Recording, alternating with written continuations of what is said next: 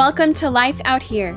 I'm Kathleen Elizabeth, the writer endlessly musing over real life highs and lows on America's last frontier. To read what you hear today, visit KathleenElizabeth.com. For other fine exclusives, become an insider. Now, please enjoy the following story on faith and life out here in Alaska.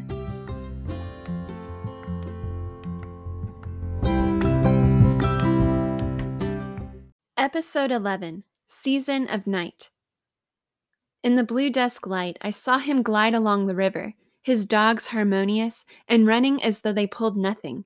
The Parks highway turned, and not even the novelty of spotting a dog sledder could melt my anxious thoughts. We were only halfway to Fairbanks, and cloaked by mid afternoon darkness, traversing whiteout conditions up and over Denali's tundra. I had joked with my parents that we were not just day tripping to another Alaskan town, but risking our lives through a remote country that could kill us like it had killed Chris McCandless. My dramatics felt eerily prophetic as the headlights illuminated a wall of blowing snow, as traffic grew scarce, as we both realized the absence of plow trucks. We both thought to turn around, but said nothing. The kids watched a movie, clueless. In Healy, our minivan was a snowcake on wheels amid other rigs not blasted with snow. I eased back onto the highway. It was bone dry.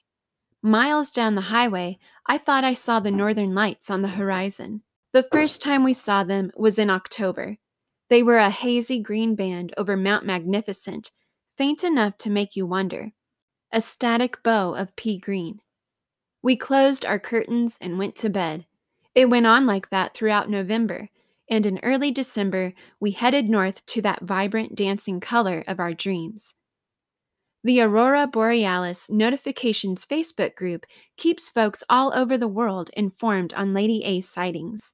People from the Yukon, British Columbia, Russia, and on occasion, northwestern Montana post photos, locations, and times of the lights. I'm no mathematician, but I'd guess that 90% of those photographs are supplied by Fairbanks locals perched on their own front porches, or light chasers come to Fairbanks from as far south as Georgia, USA. According to the Northern Lights Center, the lights are visible in the northern and southern hemispheres when electrically charged particles of sun collide with our atmosphere. According to NASA, the collision with oxygen creates a green hue, and the collision with nitrogen creates a purple hue. According to Santa in North Pole, Alaska, our last night in Fairbanks was going to be the best night. Because a light show is all dependent on your location, the activity of the sun, the local weather, and the amount of darkness, Fairbanks in December on a clear night gave us hope. The sun was setting around 3 p.m. and not returning until 10 a.m. You can see them as early as 4 p.m., but we started to hear reports of a faint green hue around 11 p.m. The kids do not remember the dark service road in North Pole, Alaska, or seeing a small shaft of green light through the moonroof of the van. They do not remember the way it waved like a flag or the way my camera only flashed obnoxiously through the treetops. But Zach and I remember feeling disappointed as we left whimsical North Pole, Alaska to return to our hotel. As it turns out, all we had to do was step out onto our back porch at the right time for a good show. It was 1 a.m., and I was up writing.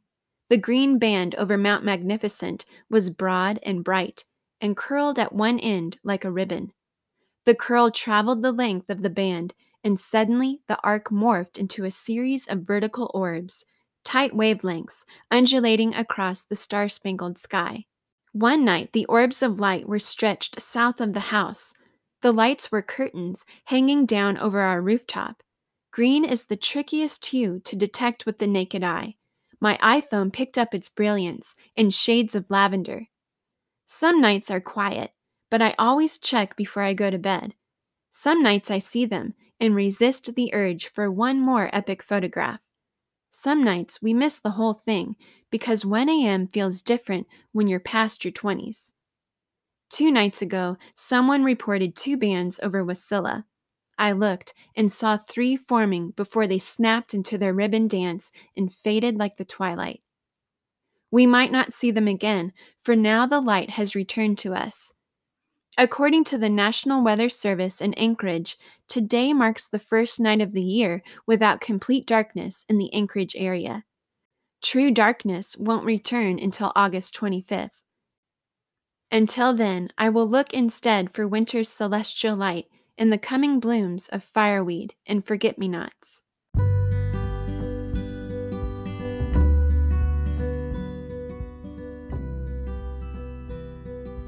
That was episode 11, Season of Night, a story now available at KathleenElizabeth.com.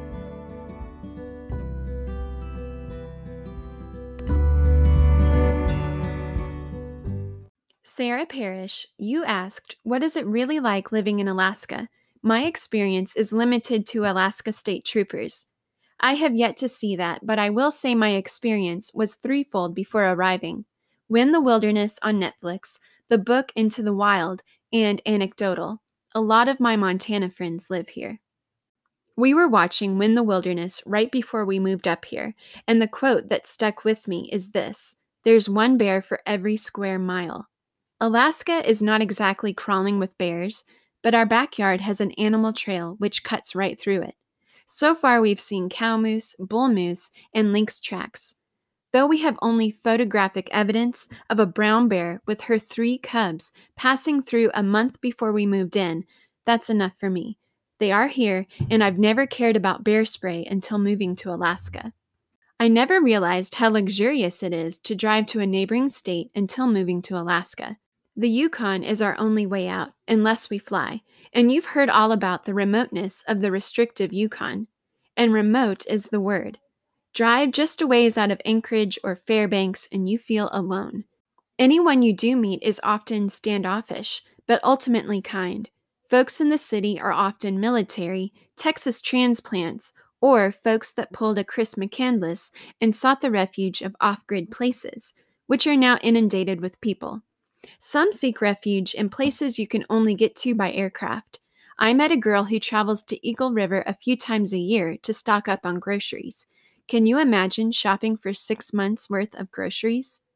Alaska is enchanting, full of rugged and chill people, extreme in every way, and completely bizarre. This week's question is What is spring like where you live?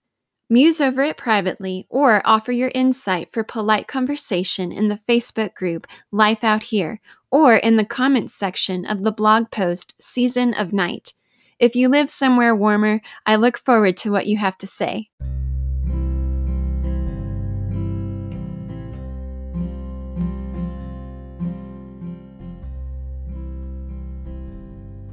Thank you for tuning in. Until next time. May faith illuminate your life out there.